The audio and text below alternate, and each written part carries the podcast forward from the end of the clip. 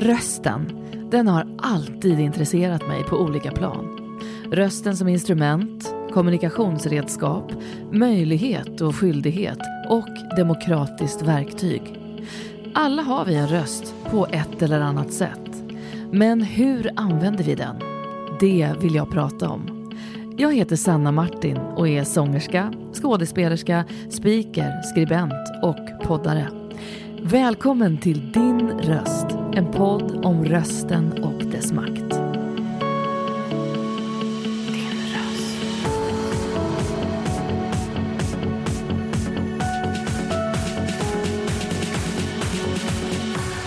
Din röst. Men, men då börjar vi då Therese. Det är en enorm eh, glädje och ära och eh, vad ska jag säga, pepp på något sätt att ha dig i studion. Therese Kristiansson, utrikeskorrespondent, Mellanöstern-expert. Välkommen till min podd Din röst. Tack så jättemycket, det är kul att vara här. Ja, alltså att du ens hade tid. Men vi kommer ju komma in på detta, eh, vad det är faktiskt du ägnar dig åt och eh, var du nyss har varit och kanske snart ska. Det är kanske också många som faktiskt vet det. Du har ju verkligen blivit en röst, precis som du själv sa en gång. Jag vill vara en röst för de som inte har en egen röst. Framförallt där orättvisorna är som störst. Men hela tiden måste man göra en avvägning om historien man vill berätta är värd de potentiella riskerna ett citat från en intervju du gjorde häromåret och det har du verkligen blivit, upplever jag ju. Och i dessa tider som en del världsledare beskriver som de farligaste på 50 år. Mm. Hur kommer rätt avvägning då till dig, Therese, inför ett uppdrag? Ja, det är ju många saker man måste tänka på när det gäller just uh, riskerna. Uh, och det är dels, uh, det beror ju helt och hållet på var det är. Ibland är ju risken otroligt liten men ibland kan den ju vara risk för för mig såklart och teamet. Det kan vara, men framförallt kan det också vara en risk för de som vi ska intervjua. Eller kanske allra, allra mest vår, allra, vår viktigaste person. Eh, det är ju de, våra lokala medarbetare som kan vara journalist, de kan vara mm. eh, lokal producent eller de kan vara en tolk eller guide. Det är lite olika vad man har för bakgrund. Men den personen är ju, är ju, tar ju också riskerna när den då åker ut med oss och det måste man alltid ta i beaktande. Mm. Men samtidigt är det ju då viktigt också att om folk vill berätta, om folk vill ta risken eh, för att man kanske inte ser någon annan utväg. Eh, då, då måste man också försöka låta folk berätta, även om risken är hög. Mm, absolut. Och vi kommer komma in massor på dina uppdrag och vad det är eh, du liksom ser och upplever och har för erfarenhet. Men om vi backar bandet så mm. växer du upp i Hammenhög mm. på Österlen i Skåne. Hur var din uppväxt skulle du säga? Den var så typisk eh, Hammenhögsk, eh, förutom att jag inte spelade fotboll. För det gör många i Hammenhög. Men eh, jag växte upp på en gård utanför Hammenhög eh, och det är ju då en gård med mycket grisar eh, och mycket annat. Så spannmål, sockerbetor, en klassisk lantbruk, liksom, stort mm. lantbruk. Eh, och där vi, både jag och min storebror, eh, fick hjälpa till mycket på gården. Eh, med, ja, med djuren och annat, hacka bete och, och, så. Eh, och sen så ja, gick jag i skolan i, i Hammenhög och sedan i, i Simrishamn där man gick i, eh, i högstadiet och gymnasiet. Ganska, ganska typisk barndom tror jag för att liksom växa upp i en mindre ort i, i Sverige, någonstans mm. i Sverige. Hur var du som barn? Var det så här redan då att du liksom frågade dig fram, som hade en liten inneboende journalist ganska tidigt? Eller var du blyg eller sådana klassiska grejer, hade du svårt att tala inför andra? Eller vad minns du om dig själv på det sättet? Alltså, för mig är det rätt stor skillnad om att tala inför andra är inte riktigt att vara journalist. Eh, Nej. För många tror jag, bara för att man är journalist, att man har så himla lätt för att liksom hålla tal eller så. Just det. eh, och det har jag aldrig tyckt var speciellt lätt. Eh, men däremot så tror jag att även som barn att jag var så här frågvis och satt ju, nej jag ville ju bli journalist och man kollade Barnjournalen och skickade in att man skulle bli sån här knattereporter om någon minns detta och det fick jag aldrig bli och jag tyckte det var så orättvist faktiskt. uh, så den drömmen fanns ju och sen också fanns det nog rätt så tidigt någon slags uh, rättvis uh, fokus. Liksom, det kunde vara från djuren på gården eh, till andra saker. Jag menar inte att man alltid har, i hela livet har stått upp för rätt saker, för så har det inte varit såklart. Mm. Men, eh, men det fanns, om jag tänker tillbaks eller om mina föräldrar berättar om mig så så kunde jag mycket väl ställa mig med, liksom med armarna i, armarna i sidan och eh, kräva någon form av rättvisa. Men också väldigt nyfiken. Jag minns eh, till exempel ett skolarbete som vi hade, var nog i, i högstadiet. När man skulle då skriva liksom, fem sidor om, eh, om någon religion. Man fick välja vilken som helst. Det var väl mer att man skulle öva sitt skrivande. Och jag tog då eh, telefonkatalogen och letade upp liksom i, eh, liksom, i Simrishamns kommun det konstigaste namnet. Och så ringde jag den personen och så frågade jag om jag fick komma hem till dem. Eh, och det fick jag ju såklart. Och då så kom jag ihåg att min mamma körde mig dit och hon var lite nervös för det här. Och jag traskade in där och så var det en jättegullig familj. Om jag minns rätt från Libanon, en muslimsk familj som då berättade om detta och jag fick låna med mig de här kläderna och slöja som ju var ganska ovanligt då ja. om man inte visste så mycket om med mig till skolan och visa upp det här. Och det, sådana där grejer äh, är väl, när jag, när jag tittar tillbaks på liksom ungdomen, äh, gjorde jag liksom, oh. någon slags nyfikenhet. Uppenbarligen något intresse för liksom, det som man kanske inte visste så mycket om. Mm. Eh, men vad var det skulle du säga i den här liksom, tjejen från skånska myllan som ville ut och längtade ut i världen?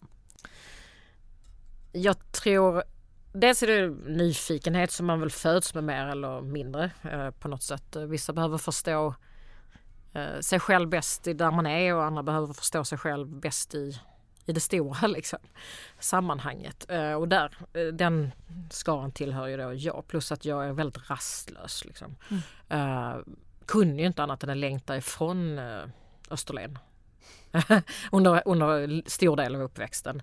Eh, jag älskar Österlen idag men, men jag ville ju ut liksom och bland det första jag gjorde efter gymnasiet var att åka som au pair till Marseille och så, mm. så det mm. fanns ju den här liksom resande lusten att inte fastna. Jag tror faktiskt att det handlar om att jag, en slags rädsla för att eh, eh fastna. För att, att, för att allt bara skulle liksom bli för enkelt, för vanligt. Sådär. Mm. Uh, kände jag att jag, jag, behövde liksom konfrontera mig med sånt som jag inte förstod. Eller inte hade sett. Så. Just det. Jag förstod att uh, vägen till allt detta som du sen har hamnat i, som är din arena idag, mm. uh, tog dig då från Skånska Dagbladet till Kulturvetarlinjen, till Kristianstadsbladet, till Poppius journalistskola, till Expressen där du blev krimreporter. Mm. Men att det inte var helt rätt spår, att du kände det. Liksom. Mm. Hur, var, hur var det med krimämnet? Liksom? Hur var det att jobba med det? Jo, det var, det var superintressant. Eh, det var det verkligen och jag, jag dras ju fortfarande till det. Alltså, personer som, är, som påverkas av kriminalitet, antingen som utövare eller som offer, eh, befinner sig kanske i den, sin absolut svåraste situation i livet. Mm. Eh, eller tagit ett beslut någonstans som har varit väldigt svårt dit, på vägen dit. Och på det sättet så liknar ju krimreportertjänsten faktiskt det jag sysslar med idag just mm. när, det, när, när vi pratar om krig. Inte så mycket, nu gör, rapporterar jag ju mycket om annat också, politik mm. och annat eh, liksom i, i Mellanöstern.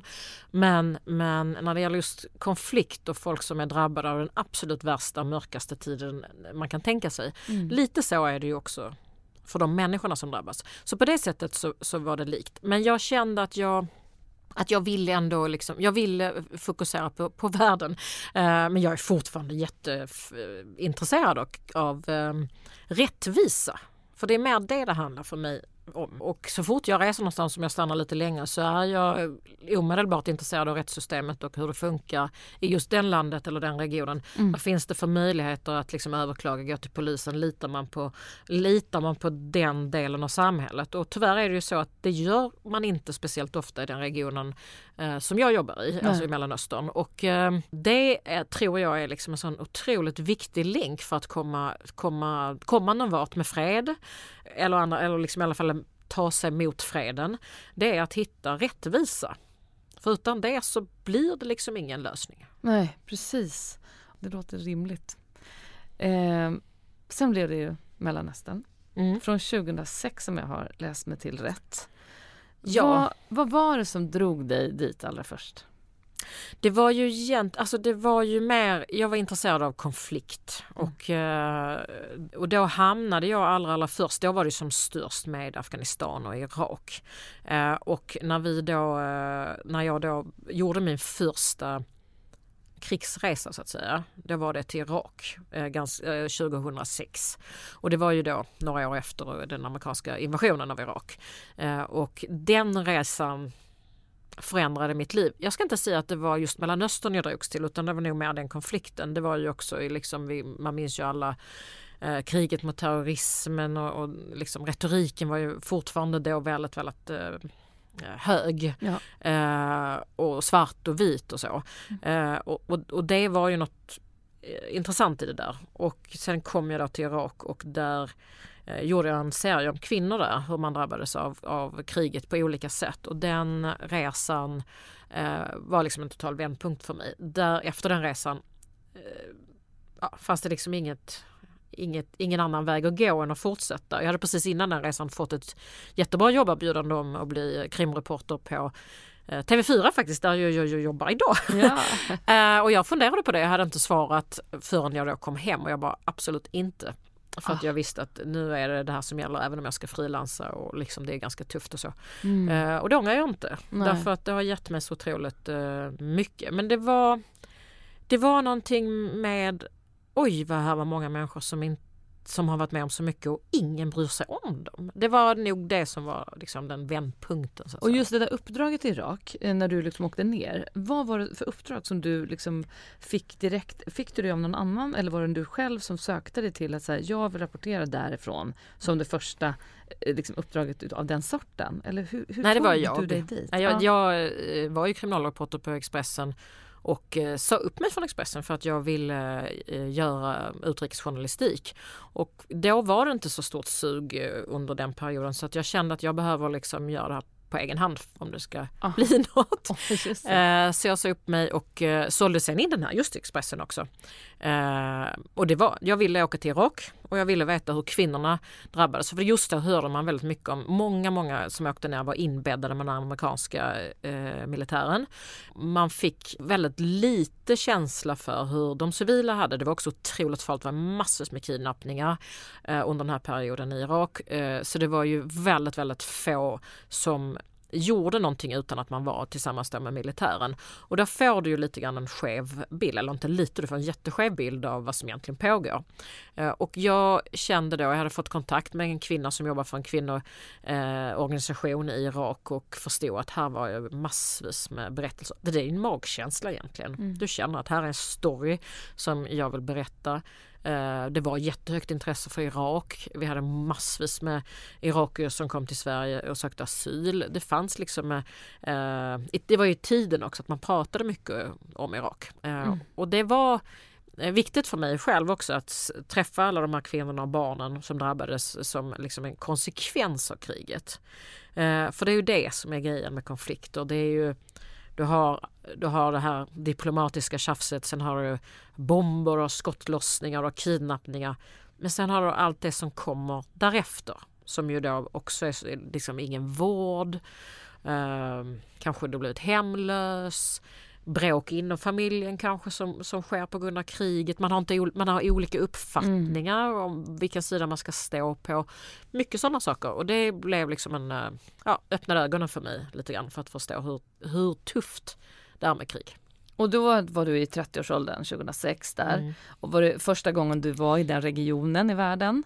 Jag, eh, och liksom, jag, bara, jag bara får för mig som någon hade sagt till mig i 30-årsåldern, så här, då åker du ner till Irak. Även om jag hade kommit på det själv, det kanske jag inte hade. Men hur blev du mottagen då? Jag tänker också på det här, jag vill, mycket av idén kring den här podden, är liksom att man vill spräcka fördomar. Jag Ja. får ju för mig att det är skitfarligt. Och att du liksom som då vit kvinna, stark, har ett liksom rättspatos och en, en målinriktad liksom in, anledning till att du är där. Mm. Hur, hur togs du emot och hur kände du när du kom dit?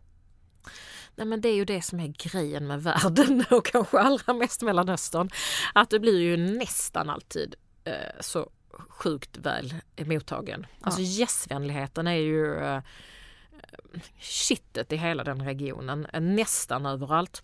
Eh, och så var det även den gången. Det var, det var ju otroligt speciellt för det var ju, jag har ju varit i Bagdad massvis med gånger efter det och eh, förstod nog inte på den resan hur spöklig staden var. Det var så pass farligt då så att folk var liksom inte utomhus, affärer var stängda, det var någon marknad som var öppen ett par timmar. Eh, jag fattade nog inte hur annorlunda det var eh, även i en krigssituation. För ofta mm. är det faktiskt så även i, i krigsmiljöer att eh, det smäller men sen tar livet vid ganska snabbt igen. Men just den resan eh, var det inte så. Hotellet var alldeles tomt. Det var bara jag och fotografen Torbjörn Andersson. Eh, fantastisk fotograf som tyvärr inte finns längre. Eh, som bodde där. Och det var mycket, han lärde mig jättemycket. Vi kom mm. dit, eh, vår, vår kontakt där hade då bokat in oss på ett hotell i den gröna zonen, alltså där som var skyddad av amerikanska militären. Och jag var ju lite så mm, här var det mycket gubbar i slips. Och här var det 14 eh, liksom checkpoints för att ta sig in och ut varje dag. Hur ska det här gå till? Och vi visste då att det smällde ofta i de här just checkpointsen. Men Torbjörn som hade varit ute i massvis med konflikter sa liksom omedelbart, här ska vi inte bo. Vi ska ju bo med människorna. Vi måste ju träffa folk. Ja, så vi eh, förklarade att vi ville bo på ett annat ställe och då flyttade vi ut till ett hotell där och eh, det låg liksom så lakan över pianot och vet sådant det är någon som bor där. Uh, och sen så uh, därefter liksom att när vi väl kom ut då nära så var ju folk så otroligt vad ska jag säga, de, de, de blev så eh, glada över att vi kom och att de skulle få berätta sin berättelse. Så de gjorde ju så mycket för att vi skulle få träffa dem vi ville träffa eller eh, ta de bilderna. Om alla bjöd hem oss och min tolk kom ihåg sa nej vi kan inte åka dit, det är ett jättefarligt område. Nej du kan inte åka och dricka te där mm. också. Och där fick jag ju såklart lyssna på, på, den, på honom väldigt ofta för att det var ändå han som hade koll. Men det var ju verkligen en, ett sug av att få träffa människor utanför sin egen eh, situation. Mm. Uh, och det är ju så idag fortfarande. Mm. Alltså det är den största grejen man tar med sig från många resor att, att så många människor blir så himla glada över att man att, över att få berätta. Ja, att, att, du ser dem och att ja, du vill veta. Eller, ja. eller liksom för ut rösten då förhoppningsvis till, till tittare eller läsare vad det nu har varit ja, över tid. Exakt, precis. Mitt intryck av dig är ju som jag redan skrivit till dig på mail att jag beundrar ditt sätt att rapportera och tydliggör för oss här i Sverige vad du faktiskt möter och vad som händer i den här delen av världen där du verkar. Du är både saklig och tydlig men gör liksom konflikterna mer begripliga. Och jag tänkte på det här med att själv vara kvinna då som reporter i den här delen av världen. Eh, vad ger det för fördelar versus nackdelar skulle du säga i framförallt muslimska länder där du har rört dig mest? Mm. Eh, tack först och främst för alla de fina beskrivningarna. Alltså det är ju nästan bara fördelar att vara kvinna mm. det, det, i, den, i, i den regionen. Därför att eh, framförallt om man tittar på de länderna där det är otroligt konservativt, eh, det vill säga att män har svårt att träffa, få träffa kvinnor. Eh, då kan jag ju vandra hit och dit och träffa alla. Eh, och det är ju bara ett plus för rapporteringen att jag kan träffa kvinnorna och barnen, mm. inte bara männen. Också faktiskt för ofta är det så att många män inte riktigt vill berätta hur, hur dåligt det faktiskt är. För man har ändå någon slags stolthet över att skydda sin familj oh. eller att ah. försöka hjälpa. Och sen kan jag liksom gå till frun och hon bara, nej men, äh, och, och då berättar en fullständigt annan situation. Inte, inte en lögn har han äh, från mannen, men däremot en, en, en försköning av, av av situationen. Så mm. på det sättet har jag också känt att jag har kommit mycket närmre sanningen när jag har eh, träffat kvinnor, framförallt då ute i de här riktigt konservativa miljöerna. Eh, så att mycket så, en afghansk eh, vän numera och en gång i tiden min, min lokala kollega i Afghanistan. Han sa till mig en gång att att ja, man blir som ett tredje kön, det har sagts förut, men han sa du jobbar som en afghansk pappa men du eh, har ett hjärta som en afghansk mor. Och det han menar med det är liksom att jag gick, jag gick runt som om jag hade rätt till hela världen och det, så tänker jag. Mm. Att man har, jag har ju rätt att göra vad jag vill. Mm. Oavsett mitt kön och så skulle det vara för alla. Eh, men sen eh, det betyder ju inte sen att jag är liksom känslokall eller adrenalinstinn. Eller, när jag väl sätter mig med folk så känner jag väldigt mycket för dem. Det var det han såg och det, det stämmer nog också ganska väl att jag blir väldigt tagen av känslorna liksom, i intervjusituationer och så. Eh, så att det så på det sättet är det tycker jag bara ett plus att vara, vara kvinna. Finns det någon gång när det har varit svårt att vara kvinna då? Det är såklart kan det vara. Det kan vara så att jag, jag sitter här med massa militär och jag måste gå på toaletten Mm. exempelvis. Sådana saker, precis. Ja, eller jag har fått Praktiskt. mens. Var, eh, Att fråga då någon där, bara, var kan jag få tag i liksom, hygienartiklar? De grejerna är ju krångliga. Mm. Eh, Men det, man får ju lösa det. Man får Mm. hitta olika sätt att ta sig runt det. Men, eh, och- sen visst nu sedan talibanerna tog kontrollen över Afghanistan sedan ett par år så exempelvis vill den, de låter sig gärna intervjuas eh, av mig men de vill inte synas på samma bild som mig. Mhm. Och så kan det också vara till exempel i Israel. Om man, där har det varit någon gång när jag ska intervjua någon ultraortodox jude då. Eh, där de har sagt "De- jag kan inte få frågorna av dig utan jag måste ha det av, av din manliga tolk. Mhm. Så att det händer ju. Ja. I, i, eh, för här, här pratar vi ju i båda sidor, det är väldigt konservativa Mm. miljöer. Jag läste någonting att du sa någonting om Ukraina-kriget till exempel Mm. när du hade rapporterat därifrån. Att där är det ju liksom en, an, där är ju liksom, det är en annan Mm. situation att vara kvinna Ja. i det kriget. Hur, Ja. hur, vad syftar du på då? Ja, alltså jag rapporterade framförallt mycket där under början av kriget, alltså 2014 och, där och så. Och sen har jag varit där en gång nu sen, sen eh, den ryska invasionen Mm. började. Eh, Könsrollerna är inte lika uppdelade förstås som där i, i eh, exempelvis Afghanistan. Men däremot ett, my- ett, upplever jag det som ett ganska macho samhälle där sexismen är ganska öppen. Eh, så att där får man ju mer vara liksom lite hård. Och jag kommer ihåg att min kollega där då och, sa till mig när vi åkte in i något i Donbass tror det var eller Donetsk och han bara, men när, och du vet man frågar efter vägen eller man ska säga, vet du var den bor eller, eller sådana saker som man ju gör hela tiden när man är ute på sådana resor. Skruvar ner rutan på bilen och liksom bara, vet du var bla bla bor? Och då så, eh, han bara, sluta och le hela tiden. och det är ju jag ju van vid att man kommer ganska långt i Mellanöstern med, med att vara liksom schysst, vara snäll. Alltså, och så, friendly face. ja, Ja. eh, liksom ta bort eh, de vassa kanterna sådär. Eh, Men där var det liksom, där var han så, det där gör vi sen när vi har blivit inbjudna, då är vi friendly face. Ah, Så det, man, man läser ju, det är ju intressant. gud vad intressant, verkligen. Men du har ju bott på så många platser också. I Gaza, Kenya läste jag, Afghanistan och nu senast Istanbul i några år. Och har ju eh, eh, haft ett sånt enormt fokus som du själv sa på kvinnor och barn i krig. Men jag tänker på de här regionerna med länder med stora spänningar och livsfarliga konflikter som du har rört i som går ut över så många människor. Även jordbävningar, alltså katastrofer som du har rapporterat från. Men om vi flyttar fokus till nuläget en stund så ska jag läsa lite från ditt eh, sista Instagram-inlägg för 2023. Då skriver du bland annat så här.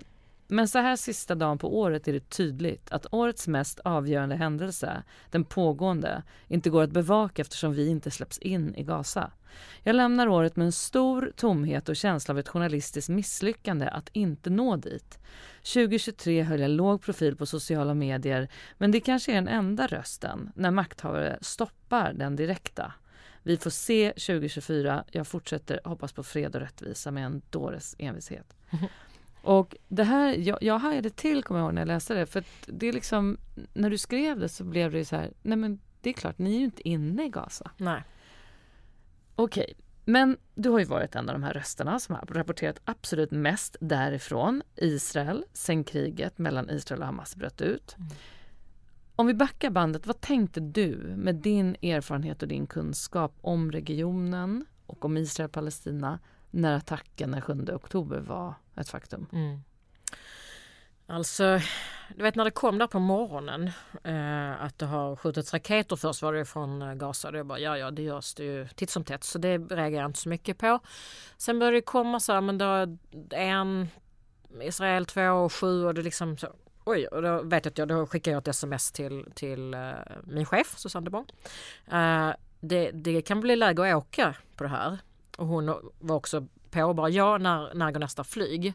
Och sen under timmarna som gick och vi höll på då hit- leta, leta flyg som fortfarande flög till, eh, till Israel, till Tel Aviv. Eh, så förstod man att det här är riktigt, riktigt allvarligt. Och eh, jag minns att någon sa så här, är det här, är det här tredje intifadan? Jag bara, det här är krig, det här är värre. Eh, för det här var så tydligt att det här var någonting som inte hade skett förut från eh, Hamas. Konflikten har ju pågått i hur många år som helst och olika upp och nedgångar. Men att, att, eh, att Israel de har, ju, har ju haft en tro verkligen på att deras militär är överlägsna. Och det är de också på många sätt men ändå så kunde det ske. Och det var ju det som chockade många, inklusive mig. Alltså många, man hade ju bilden av Israels militär som oerhört eh, kompetent. Eh, och så kunde ändå det här ske på ett sätt som även Hamas har sagt att de var chockade över hur lätt det faktiskt var för dem och de, tappade då kontrollen också. Det var, det, det var många som tog sig in i, i Israel via de här hålen i staketen som de bulldozrade upp. Eh, och där blev det också fullständigt kaos. Och eh, när jag sen landade i Israel. När gjorde du det? Kommer du ihåg? Var det... Morgonen efter. Alltså vi, uh, flyg på flyg ställdes in och vi bokade om och vi bokade hit och vi höll på, jag och fotograf, fotograf fick bytas för den ena skulle fastna någon annanstans. Och, ja, vi får väl ta oss till Cypern, nej vi måste ta oss närmare. Liksom, hur gör vi? Tar vi Jordanien och åker bil över? Har de stängt gränsen? Alltså, det är väldigt intensiva timmar där. Så är det inte. Det är inte sällan det är så, men det är väldigt intensivt. Eh, men det slutade med att det var ett flyg som gick och då var det eh, till Tel Aviv som landade på morgonen. Och eh, det var ju ganska dött där och det var eh, redan på flygplatsen stod det så här bomb shelter eh, och pilar hit och dit. Liksom. Eh, och sen så kom man då ut och det var ju fortfarande mycket raketbeskjutning. Men där märkte man ju chocken i Israel. hade jag inte vid alla de andra konflikterna som jag har varit på plats.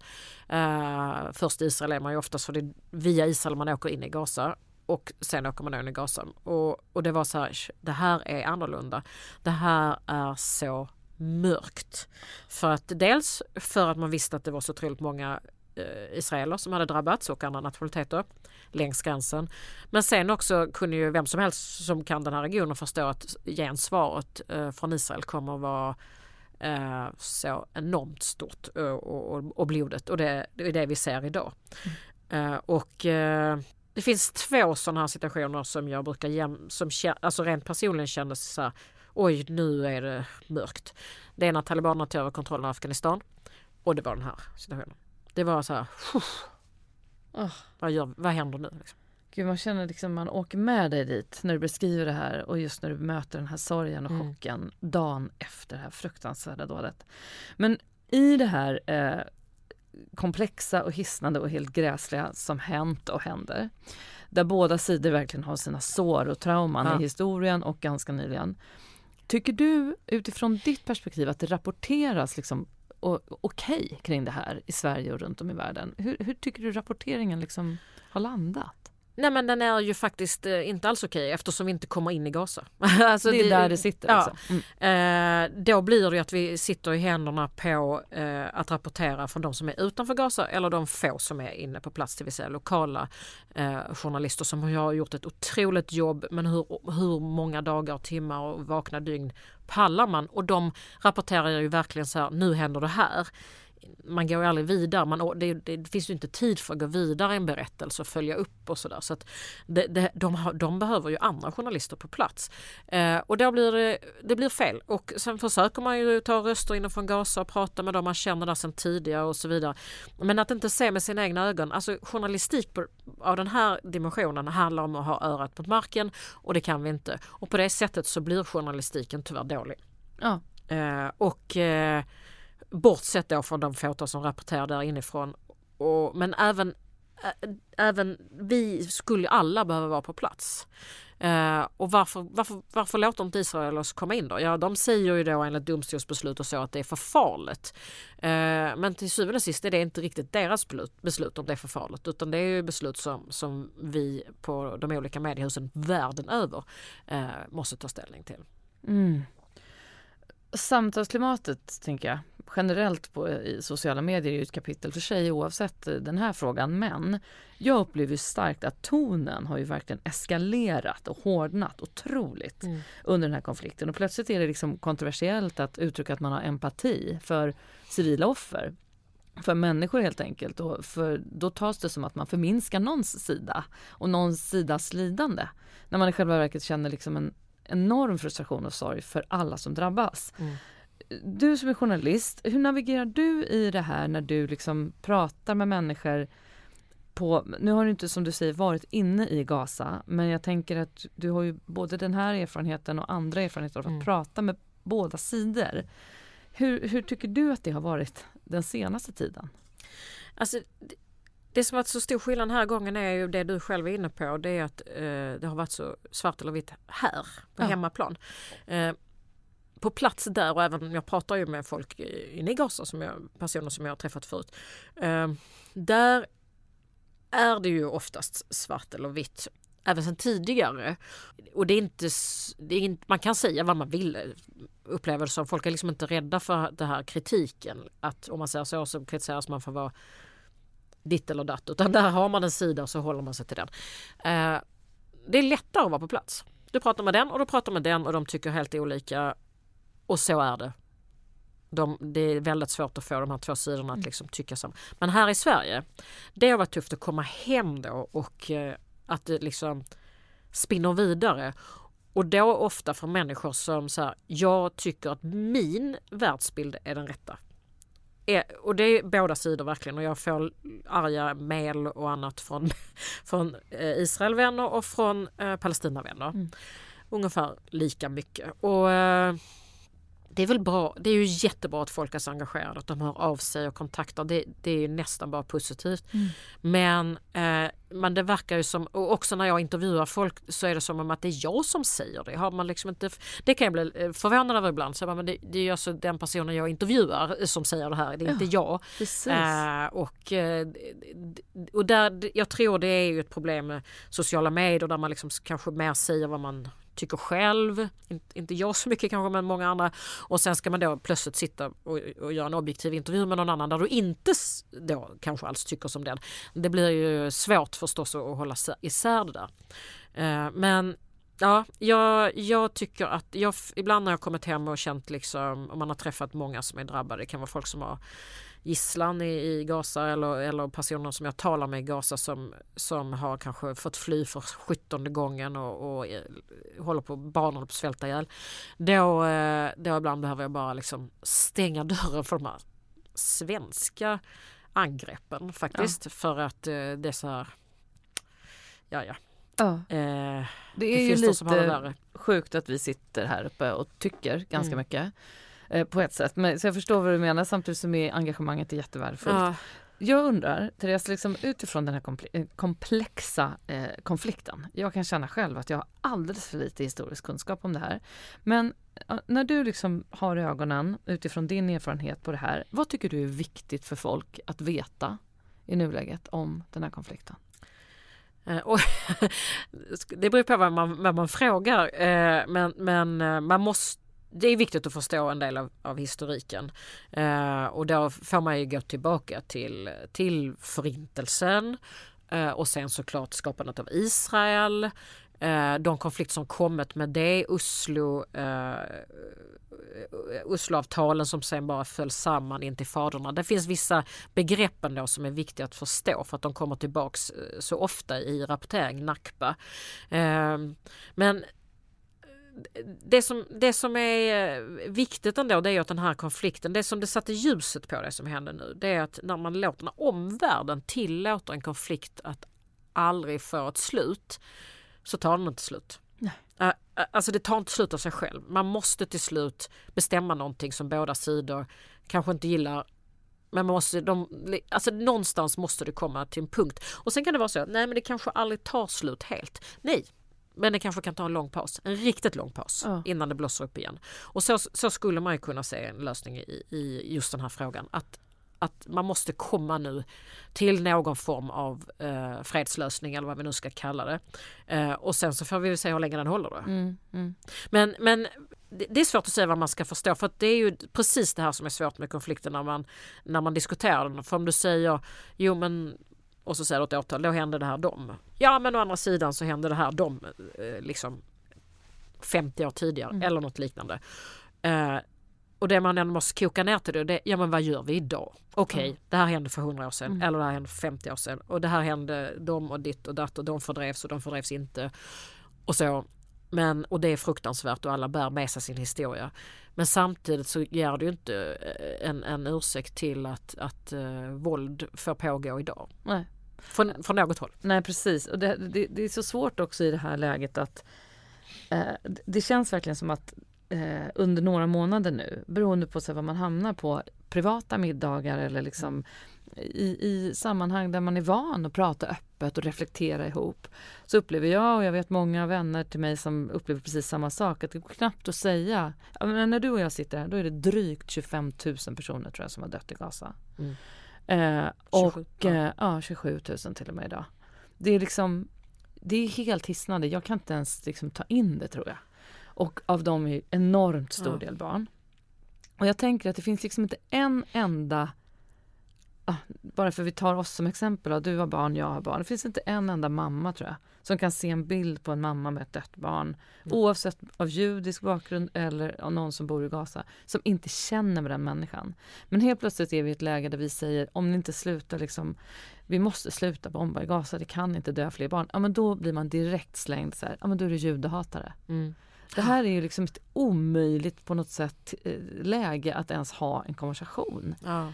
Eh, tror du att det finns liksom eh, jag tänker att om det är någon som vet att det kanske finns den här empatin i de olika folkgrupperna som inte hörs. Förstår du vad jag menar? Mm. Eh, för de vill säkert i mångt och mycket samma sak. Mm. Eller vad, hur är det? Det är klart att det gör och det är ju de som man oftast minns mest. Ja. Eh, det finns ju dels finns ju starka fredsrörelser i Israel som, eh, som ju genom tiderna har försökt att få till bra dialoger framförallt.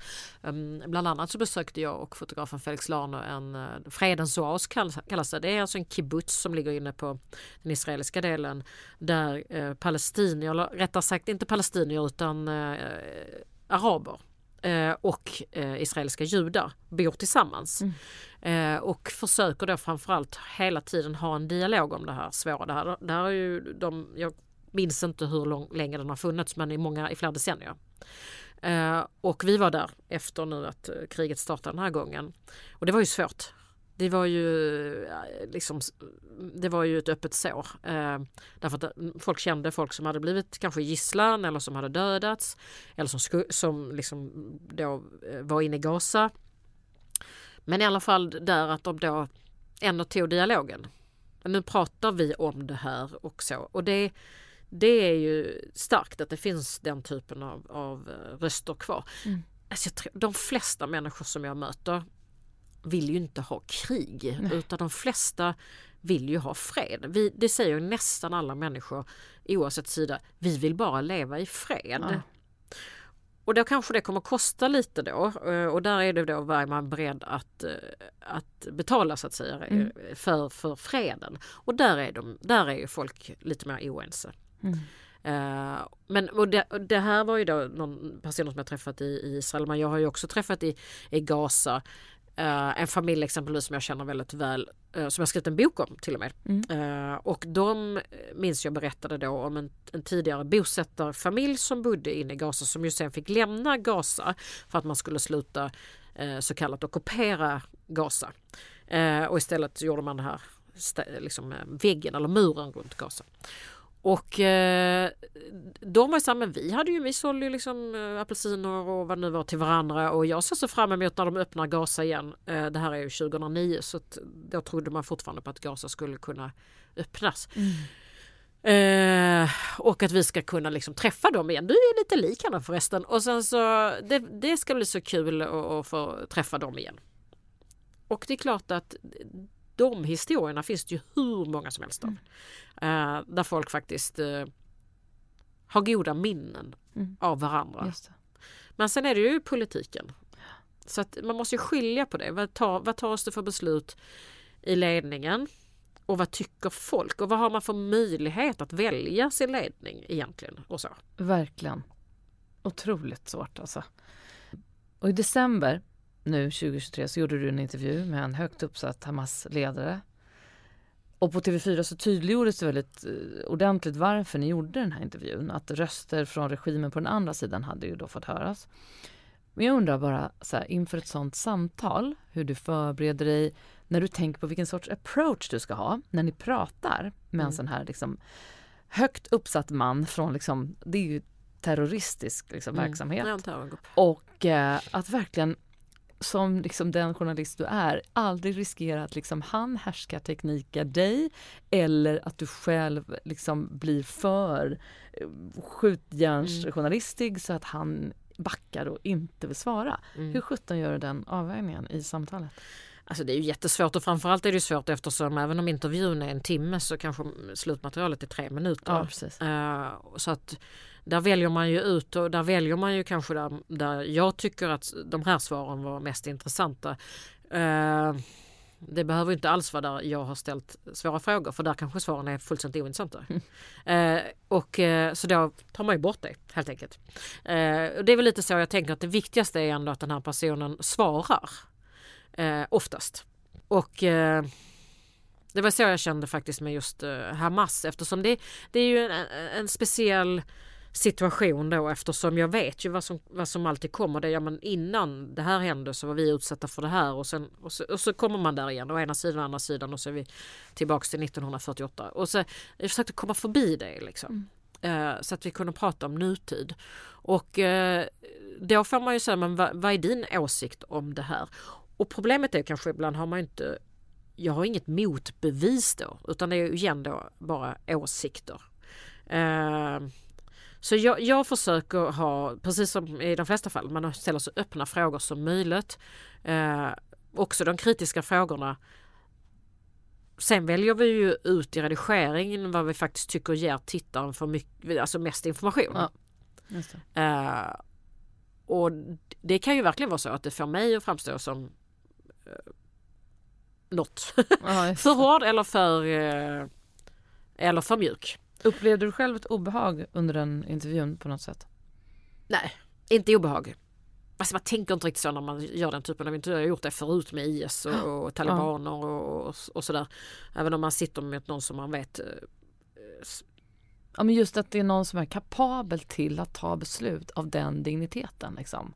Ja. Jag kan känna att, ja, men, att ja, jag är fascinerad över att man kan vara så fokuserad och liksom ändå få fram någonting. Ja men du har så kort tid på dig och det är liksom omgärdat med massa säkerhetsfrågor och det ställs in och så får man träffas igen och det hit och det dit. Så man är så fokuserad på att nu måste vi göra det här. Nu måste vi få till den här på den här stunden som vi har.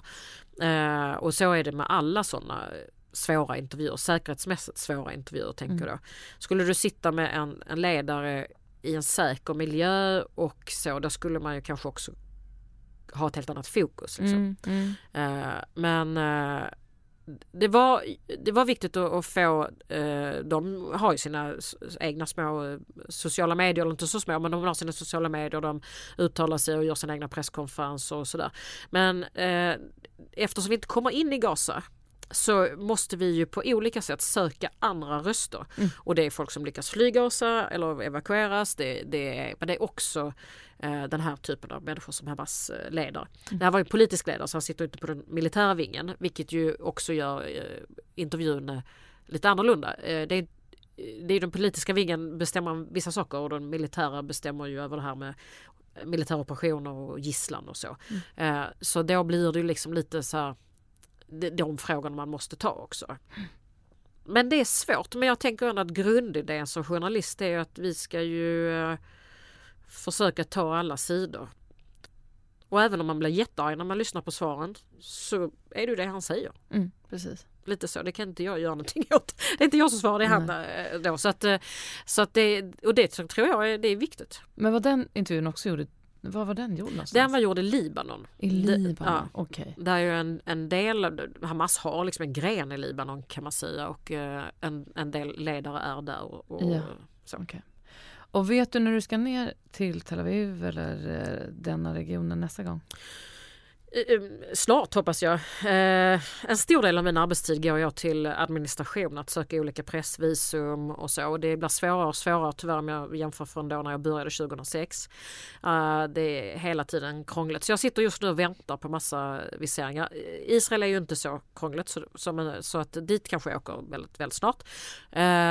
Men jag skulle just nu hellre vilja åka till andra länder och regioner som ju, för det här sprider sig ju och försöka mer beskriva hur det, hur det påverkar andra grannländer och så. Mm. Så länge i väntan på att vi faktiskt får komma in i, i Gaza och granska det som har hänt, det vill säga kriget från Israel men också de beskyllningar som finns mot Hamas.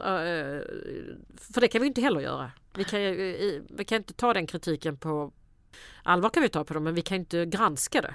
Eh, om de tar folks mat och sådär som det kommer kritik. Stämmer det? Vi vet inte. Okay. Då måste vi in på plats och prata med folk. Och vad har du för spaning då om man liksom siar framåt Therese? Liksom, vad, vad, vad, tror du faktiskt är, är, ja, kommer hända? Det är så vagt och det är så dumt på något sätt att fråga det. Men, mm. men utifrån allt du vet om ja. konflikten. Alltså nej, det är inte, det är inte dumt för det är, väl, det är ju det alla vill veta. Och mm, tyvärr så det... sitter väl faktiskt ingen riktigt på svaret för det är så beroende på, på vad som händer. Men nu är det ju mycket prat om ett eldupphör. Eh, Hamas har kommit med förslag, Israel har sagt nej, men så är det ju.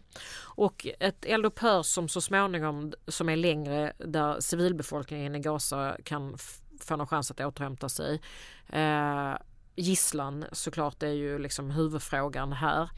Eh, att de ska ut och, eh, och såväl då palestinska fångar som sitter utan, utan eh, dum mm. i israeliska fäng fängelser. Men vad händer därefter då? Låt oss säga att det blir ett sånt eldupphör. Vad händer därefter? Kommer det här bara ta vid igen eller ska man liksom bara mura in Gaza igen och så får folk leva där? Det, det, det känns ju inte så. Det känns som att det är omöjligt att gå tillbaka till det som var före 7 oktober. Såväl för Israel som för Gaza. Mm. Så att hoppas måste man ändå göra att det kommer komma en diskussion där man faktiskt kommer fram till, alltså någon form av dialog där man kommer fram till en lösning eh, för Gaza. Mm. Som innebär att, eh, att de, gas, de som bor i Gaza får bo kvar och inte ha israeliska militärer runt husknuten. För det är ju inget liv som de där vill ha.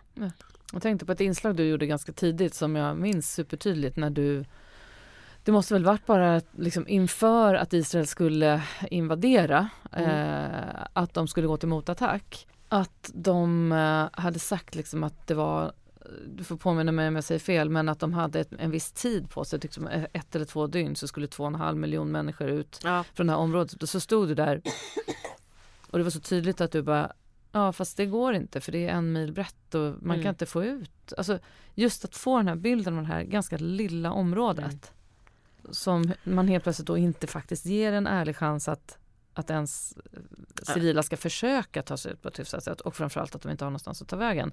Jag upplevde redan då att det var så här, hur, hur ska det här ens vara möjligt? Hur ska Nej. det ens vara rimligt? Och det var inte möjligt heller eftersom så många sen har dött. Eh, val, valde eller tvingades att stanna kvar.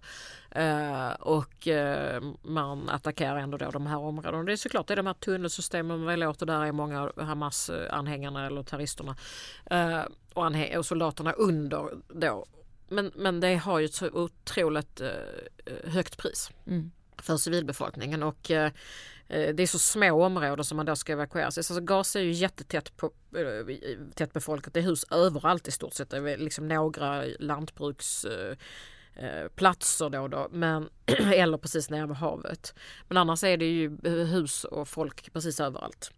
Eh, så att det här, det är ju och så det är egentligen en enda stor gata som går genom hela remsan där man då måste ta sig igenom och det vet jag folk som, jag, som har ju försökt då stoppat och sen har man gripit så sätts i de här, ja men det vad jag ska kalla det, de här lägren där, där, där Gazabor tas, män framförallt och sitter då och förhörs och sådär. Mm. Eh, jätte, jättetuff eh, situation.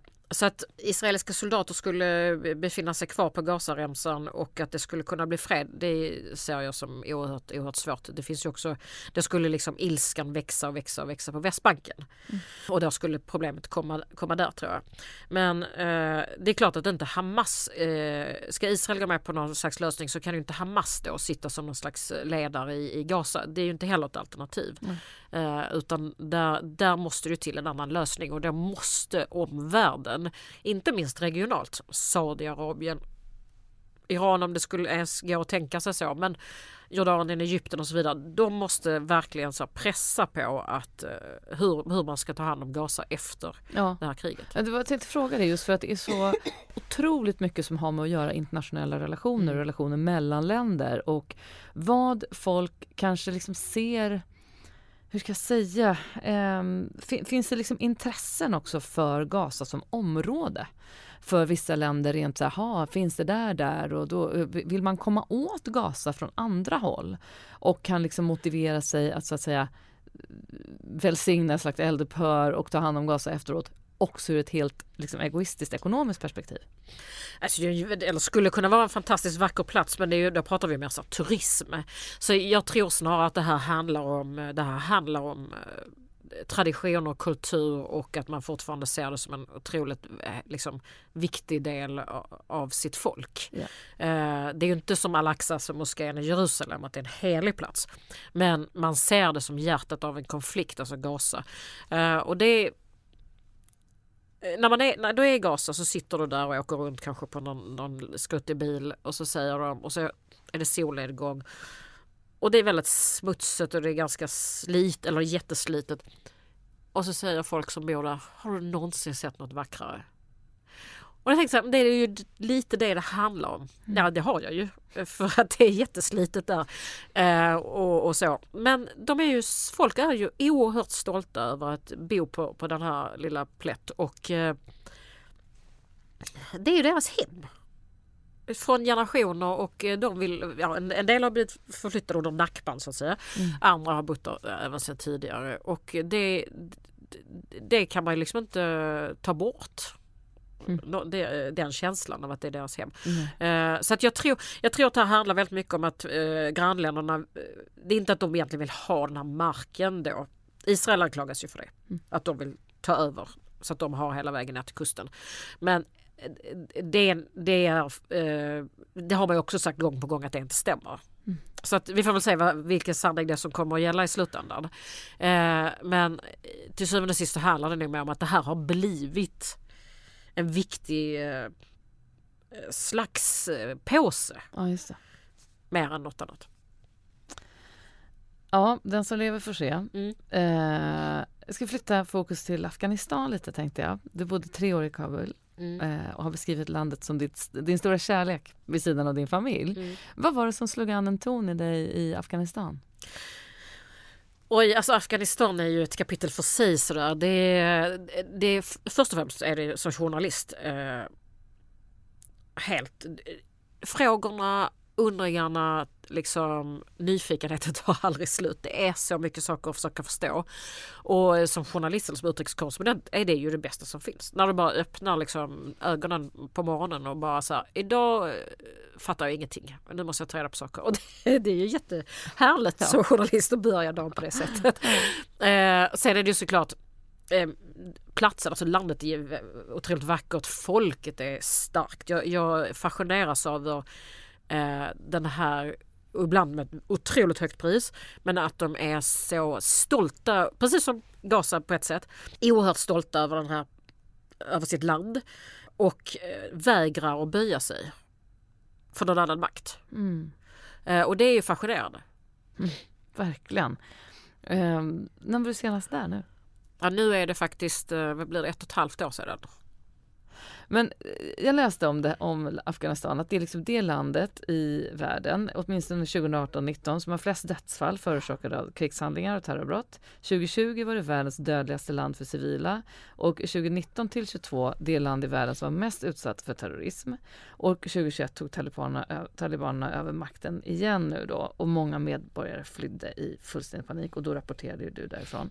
För mig med många fler kanske som inte är så kunniga kring Afghanistan och i kultur, för kulturen och, och nuläget och historien så ter det sig som ett land med så enorma utmaningar. Ja. Och där man bara känner sig, kommer det här någonsin att liksom resa sig och få den rättmätiga tillvaron de förtjänar? Men du som kan landet, vilka är, vilka är de största utmaningarna skulle du säga? Alltså sen talibanerna eh, tog tillbaka makten så eh, är ju utmaningarna så liksom enormt stora. För det gjorde ju också att det blev en brain drain som man kallar det. Alltså mm. allt intellektuellt folk och så flydde landet. och då blir det ju också svårt att skapa någon slags opposition eller, eller, eller liknande. Eh, så det är en jätteutmaning skulle jag säga. Att eh, den intellektuella eh, gruppen försvann. Mm eh, och den utbildade gruppen och då, då blir det lättare för talibanerna att hålla kvar vid, vid makten. Sen är det ju för folket oerhört svårt att omvärlden har vänt om ryggen. Eh, att man liksom var där på plats i så många, många år och krigade och, och, och stöttade och, och sen och människor dog och det var liksom men i väldigt många år och sen så helt plötsligt så bara nej. Nu, har, nu får talibanerna komma tillbaks och vi, eh, ni, får, ni får ta hand om den här röran själv. Liksom. Uh, det är ju ett, ett, ett, ett svart hål för folket där att, man, att det blev så. Mm. Afghaner eh, generellt är försiktiga med att säga de är också stor gästvänlighet och artighet och sådär som jag upplever. Så de har stor förståelse för att ja, Ukraina tar mycket fokus och nu såklart Gaza och, och så. Eh, så man hör inte dem jätteofta kritisera men ändå, det är ju så. Att ett land som var så i fokus under 20 års tid där i stort sett alla västländer hade militär makt på plats under delar och eh, inte minst USA förstås. Och eh, sen bara massvis med bistånd, massvis med bistånd som strömmar in och bra och dålig. Och sen blev det bara tyst. Ja, det är så förfärligt. Det är så förfärligt och det är ett sånt ett svek. Sånt svek mm. och skam tycker jag av, alla, av allt jag rapporterar om så är det något som jag liksom känner så här, shit här måste nu faktiskt skämmas. Oh. Så är det i Afghanistan. Och alla relationer du har fått där, människor du lärt känna. Ja. Det är klart att du har en, ett annat band till att se det ja. än vad vi är, kanske många som har. Men jag undrar bara det här med um, vad gäller Afghanistan och just talibanerna. Eh, stämmer bilden enligt dig att, att det i likhet med IS är deras taktik att liksom skrämma människor till tystnad med alla tänkbara vidriga medel? Eller är det någon liksom form av förenklad västerländsk bild av de här terror, liksom, baserade grupperna ja, man kan säga så. Jag tycker när det gäller talibanerna att den är förenklad faktiskt. Mm. Därför att IS för det första hade ju en annan eh, grund. De kom och skulle liksom skapa ett kalifat eh, på en plats där de inte hörde hemma, många av dem. Eh, det var ju förstås folk även från Irak och Syrien som var med i IS, jättemånga. Eh, men det var också massa människor från Europa och väst och så. Och andra länder. Af talibanerna är ju afghaner ska man inte mm. glömma bort. eh, och i många afghanska, afghanska familjer så finns det någon som är, eh, stöttar eh, talibanerna. Och, eh, och talibanerna har egentligen aldrig hittills gjort anspråk på något annat än, än Afghanistan. Så det är ju liksom en stor, stor skillnad. Ja, och jag tror genom det faktum att man är afghan så har man också en annan sätt, ett sätt eller möjlighet att påverka folket. De använder definitivt eh, rädsla. De säger att det är sharia och det var så här profeten gjorde och, och så vidare. Eh, och folk ska gå klädda si och kvinnor ska göra så och de får inte gå i skolan och ja, man har ingen yttrandefrihet och så vidare. På det, det sättet liknar de ju och eh, de här extremt strikta eh, sharia-reglerna liksom, mm. som de eh, inför och piskning och så. Eh, men eh, det är stor skillnad. Alltså att, om du till exempel skulle sitta med en IS-person så var det, är det en helt annan eh, situation, intervjusituation, än att sitta med en taliban. Eh, ja, den enkla anledningen att talibanen bryr sig inte så mycket om mitt leverne. Eh, medan IS var, kändes som att de verkligen hatade allt som inte stod för det som de stod för. Just det. Så det, jag tycker att det är stor skillnad. Men eh, att få, få folket tyst med hjälp av rädsla och hot, så är det ju förstås. Och det, de använder sig mycket av den taktiken vad det gäller just yttrandefrihet och journalister och så. Mm. Att man griper och så säger man eh, och så får de sitta och liksom kanske bli torterade och så. Och sen till slut slutar de att de skriver under något papper att, att man lovar att aldrig mer säga de här sakerna. Om inte annat så går vi på din familj. Och det är ju verkligen ett sätt som dessutom är dokumenterat att få folk att, att hålla tyst. För att du kan ju ta risken själv men du vill inte utsätta din mamma eller liksom din, din bror för, för det. Så. Nej. Jo, man känner man kan prata hur mycket som helst om varje, varje region, varje land. Liksom. Men, eh, några nedslag liksom vill jag ändå göra. Och om vi går över till demonstrationer i Iran som du också bevakade, de som startade i och med Masha Ina Aminis död hösten 2022 så eh, tillhörde ju du det enda svenska journalistbandet som faktiskt fick komma in. Mm. Eh, och då läste jag att du sa att Iran är ett oerhört svårt land att vara journalist i, även liksom, om man är från ett annat land. Varför är det så särskilt svårt i Iran? Eh, många anledningar. För det första så eh, behöver du tillstånd till väldigt mycket. Liksom ska du filma där, ska du åka utanför Teheran så måste du ha tillstånd och ta flera dagar att få. Alltså det är väldigt, väldigt säga, byråkratiskt och administrativt krångligt. Så det är en sak. Eh, och sen har du ju alltid med dig en människa som är utsedd då att du ska följa med dig och som antecknar och eh, eh, ringer in då. Idag har hon, och jag hör ju dig, sitter vid sidan om. Ja idag har hon frågat det här och hon såg ut så här och hon tyckte maten var god. Och, alltså det, allt. Tutti futti liksom. Och det, då är det ju såklart eh, svårt. Och, eh, och så finns det vissa intervjuer som de tycker är jättebra att man gör andra smyger man då iväg på hotell, från hotellet själv och försöker liksom hitta säkra platser. Och, så. och där pratar vi om det som vi pratade från början, riskerna. Mm. Eh, och Iran är folk så otroligt kunniga om vilken risk man tar. Mm. Eh, så att de vet det väldigt väl och, och, ibland gör man det och ibland gör man inte det. Eh, så att man försöker hela tiden hitta andra sätt. Men det är, det är det är väldigt krångligt och, och, svårt och det är också så att är det här sanning eller säger de det för att de är tillsagda att säga så här. Det är liksom inte bara dubbla ansikten, det är som fyra ansikten på något sätt som man ska försöka förstå sig på. Mm. Men det är också väldigt fascinerande. Det är också ett land som jag älskar att rapportera ifrån ja. därför att det är svårt. Svårt är roligt. Mm. Men situationen nu diplomatiskt mellan Sverige och Iran är så fruktansvärt eh, spänt. Så att nu eh, kommer det nog dröja innan någon journalist eh, släpps in eller själv vill åka in. Ja. Och när du var där nere, nu har det ju runnit ganska mycket vatten under broarna mm. sedan hösten 2022. Hur är det i den här frågan? Kvinnornas demonstrationer, var många män som verkligen var med. Ja. Eh, det har hänt lite grejer. Vad, hur skulle du säga att det här är nu?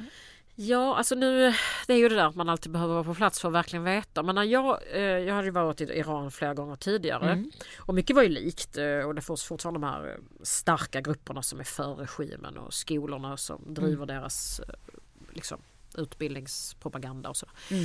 Men det var en annan stadsbild. Det var väldigt mycket kvinnor som hade tagit av sig slöjan och inte bara så som det var tidigare att den hängde lite slarvigt och så drog de på den och och på och av sådär. Utan den var verkligen undanstoppad i en väska liksom. Eh, och, och det var inte bara i de rika områdena, kvarteren, för det har man kanske sett mer tidigare, utan det var även i de mer konservativa platserna. Och det, så det var ganska, eller det var inte ganska, det var jättestarkt att se att det mm. fanns en sån skillnad. För det är alltid svårt att veta, man är utanför, man vet att det är mycket demonstrationer och våldsamheter och sådär, men, men hur brett är det liksom eh, bland folket och, och, så. Men här var det tydligt, och även många män, om vi bara ställde oss och intervjuade någon och folk själva fick nästan komma fram. Uh, när de såg att vi var internationell media så är det också många män som kom fram och sa det liksom kvinna, liv, frihet och slogan för, för de här stora demonstrationerna. Mm. Så att det, det kändes ju som att här, här håller saker på att hända. Och vad jag förstår från de jag är i kontakt med så är det ju fortfarande så fast man har ju också då allt mer slagit ner på, ja, på kvinnor utan slöja och så vidare. Eh, och även män då som tillåter, tillåter de säger sina mm. fruar mm. mm. gå så. Eh, så att på det sättet så, så är det nog igen tuffare som ju många hade förväntat sig. Men, men de säger själva att det finns inget, alltså det är ett före och efter Massa. Det kanske kommer ta eh, jättelång tid till en riktig förändring i Iran.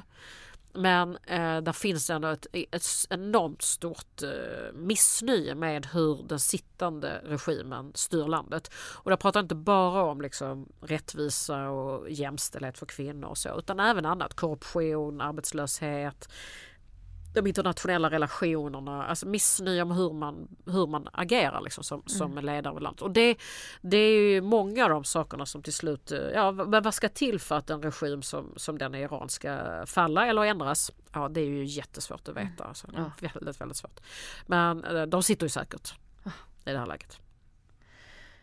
Jag tänker att den vanligaste frågan du har fått eh, när folk har intervjuat dig är när du är rädd och vad du är rädd för och eh, liksom vad du oroar dig för. Och när du tänker på den biten, hur, hur ser du på det? Du måste ju ha hur mycket erfarenheter som helst som poppar upp i huvudet. Men finns det vissa saker eller ögonblick som sticker ut och, och varför? Eh, alltså rädsla är ju inte logiskt så att ibland är man ju rädd för något som är som inte, och, och tvärtom då. Mm. Eh, det är liksom, så att det, visst har det hänt saker som har varit så här, shit det var nära. Det var nog nära en kidnappning eller ja, vi var med om en sak i Nigeria. Jag en kollega som heter Jonte Wenzel där vi liksom var med om ett kidnappningsförsök som, som ju var liksom intensivt.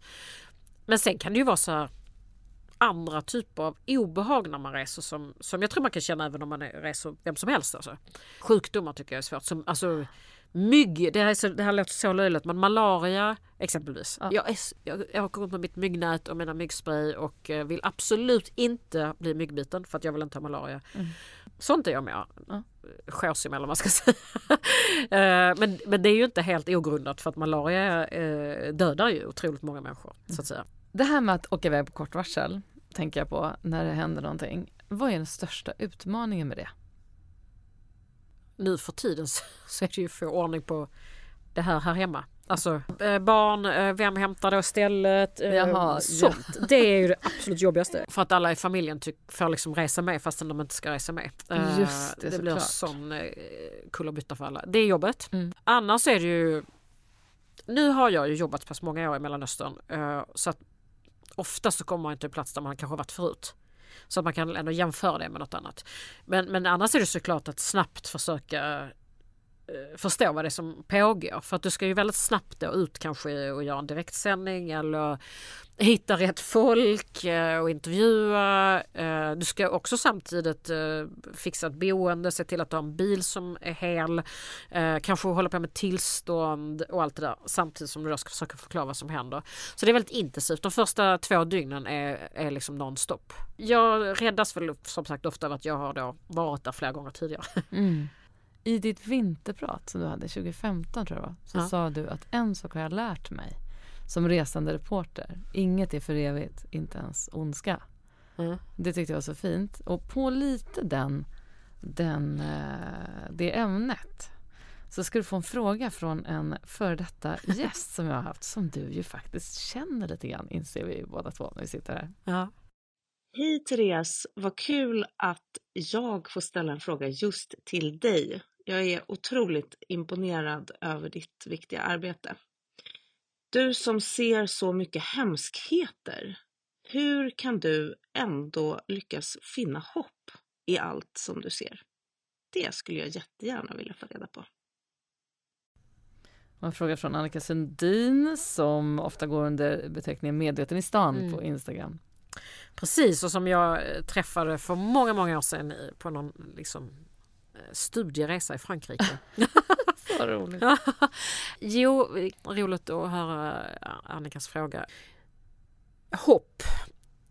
Det är faktiskt inte så svårt. Därför att eh, det är ju det som finns nästan överallt hela tiden. Och det är oftast det man kommer ihåg också. Eh, Folk har ju en, människan ska jag säga, har en fenomenal förmåga att anpassa sig och göra det bästa av situationen. I de, eh, inte precis precis när det händer, då är ju allt bara kaos och lervälling och så. Men sen så, så går man in i något tält och så har, har folk ändå liksom försökt att sätta upp någon liten prydnad och hyllor och så. Det finns någon slags människovärdighet som behovet av att, av, av, av att, vara, att det ska vara värdigt, rent och, eh, och så runt omkring dig och någonting som minner om normalitet är väldigt starkt. Och i det tycker jag det finns hopp. Att man liksom anpassar sig och gör det bästa av situationen. Eh, och sen finns det ju alltid, alltid en del människor, ganska många, som mot alla odds bestämmer sig för att kämpa. Det kan vara farligt, det kan vara omöjligt kanske. Men som ändå bestämmer sig för att liksom, jag ska prata, jag ska använda min röst kanske. Eller jag, ska, jag, jag tänker mig att gå till polisen även om de är korrupta. De, man försöker. Och så. Och det, eh, jag tycker att det är otroligt eh, stärkande att se detta Mm hos folk. Och eh, man kan prata hur mycket som helst om begreppet röst och i den här podden så är det ju även så att jag brukar fråga vad man gör med den utifrån ett demokratiskt eh, perspektiv, det vill säga när vi ska rösta. Ehm, och på det ämnet så tänkte jag på ett annat samtal jag hade här i våras med Otto Drakenberg som är Svenska fäktningsförbundets ordförande. Som hade blivit väldigt, eller han blev ju väldigt hårt åtgången på en kongress när han eh, proklamerade liksom vikten av att faktiskt ha säkerhet runt de tävlande oavsett om man är man, kvinna eller hbtqi och så vidare. Ja. Och där blev han utbuad och det var fruktansvärt och vi pratade mycket om det. Utifrån det han har sett så var det väldigt tydligt för honom, han berättade om det att, att alla länder vill liksom inte ha demokrati. Vi tror det här i Sverige. Återigen, så vi sitter och tycker och tror. Utifrån det, Therese, vad ser du? Är det någonting du också kan se och relatera till? Liksom att det är någonting vi sitter här uppe och tror att det är helt självklart att man vill ha demokrati? Jag tror att alla människor faktiskt vill känna att de kan bestämma över sitt eget liv. Det betyder ju inte alltid att ett demokratiskt system så som vi ser det kanske passar just där. Eh, I den miljön eller det landet. Eh, därför att det, finns eh, kanske andra behov där, där folk känner att vi vill hellre ha en stark ledare och så. Yeah. Så att skulle man fråga så vill ni ha liksom en riksdag och folkvalda politiker så, så skulle en del säga det skulle bara bli kaos. Ah. Det, det, det, kan vi glömma. Liksom. Men, men däremot själv att, att ha makten över sitt eget liv och, i, och där är ju liksom på något vis eh, vägen mellan att självbestämmande över sitt eget liv och demokrati. Det hänger ju väldigt mycket ihop. Ja. Så därför är det så svårt att skilja på de mm. två sakerna. Vill, man vill leva i ett demokratiskt samhälle, det vill säga ja, du har ändå liksom möjlighet att förändra. Eh, men, men alla skulle inte säga att vi vill inte ha en, liksom en svensk demokrati i vårt mm. land. Hur är det för dig? Är du intresserad av svensk politik? Ja, det, det är jag ju och framförallt så är jag intresserad av svensk politik i relation till omvärlden. Just det. Den är väldigt intressant. Och eh, inte minst eh, sista tiden så har ju Sverige liksom hamnat i hetluften. Ja, det var en fråga, jag tänkte på det, att förra året var ju verkligen ett, ett år då liksom Sverigebilden förändrades. Inte ja. minst i länder som du har en, en relation till och har varit mycket i. Hur, hur, på vilket sätt märker du detta i ditt arbete? Det märks tydligt. Tidigare så har det ju varit, eh, länge har det varit så att man, man, eh, Sverige, bilden har varit väldigt positiv. Så att säga att man var från Sverige var aldrig känsligt och liksom eh, inte alla länder har liksom kanske haft en svensk flagga på kameran men i vissa eh, så har det liksom bara känts som en, som en trygghetsfaktor. Så är det inte längre. Utan det, det har, jag har fått eh, vissa intervjuer som jag har bett om till exempel med ministrar eller, eller liknande eh, om helt andra frågor har jag fått nej. För att vi kan inte tänka oss att ställa upp i, i svensk media för det ser ut som att vi har en relation med Sverige. Eh, det vill vi inte. Eh, folk på gatan eh, kan verkligen ställas men jag fattar inte varför ni håller på och, och låta folk bränna kranen som ju verkligen var en sån grej som spred sig väldigt snabbt om Sverige. Så det har absolut eh, eh, hänt någonting. Sen har ju många där eh, liksom andra problem som kommer in eller andra frågeställningar så att det glöms ju ganska så snabbt bort eh, bland liksom, vanligt folk om man säger. Men när det gäller liksom eh, mer eh, personer i ledningspositioner så, så märker jag en stor skillnad. När du hör eh, svenska debatten utifrån liksom integration och migration, en hel del människor som har kommit från regioner du har rapporterat hur tänker du då? går dina tankar kring de frågorna? Jag tycker ofta att det kan vara lite okunnigt faktiskt. Dels om vad folk upplever och också vad folk behöver. Och varför man flyr, vad det kostar att fly. Och sen tror jag att många verkar glömma att de flesta vill inte fly. Alltså det är en jättestor sak att ta det beslutet. Och det är ju såklart svårt då för att många här kanske tänker att oh, men de ska minsann vara tacksamma för att de fick komma hit. Det är de kanske. Men det är ju också så att de har fått lämna sitt hem. Så det är ju den där mixen av tacksamhet, glädje att få vara någonstans också med sorgen och skammen över att ha lämnat sitt land och kanske en kamp där. Det är jättesvårt och jag tycker liksom att det, som, som en hel del eh, så är det svart eller vitt. Man är för eller emot och de är bra eller dåliga för Sverige och så är det ju inte. Det är ju liksom en enorm eh, gråzon här så, där, där man behöver lyssna på olika människor och olika röster. Jag har ju såklart stor förståelse för att folk inte står ut och lever i vissa situationer i världen för att jag har sett det själv. Mm. Krig exempelvis är ett sånt eller extrem fattigdom. Vad har ditt yrkesliv, stor, stor vid fråga, men vad har dina erfarenheter gjort med din person? jag tänker ju att det är kanske mer mina vänner som jag haft i många, många år som ser det. Om det har förändrat mig. Jag tycker ju såklart att jag, liksom varje möte man gör, varje resa man gör och så, så får man ju mer kunskap och det gör ju någonting såklart med en som människa. Jag ska bli väldigt ödmjuk för ens eget liv och vad vi har här.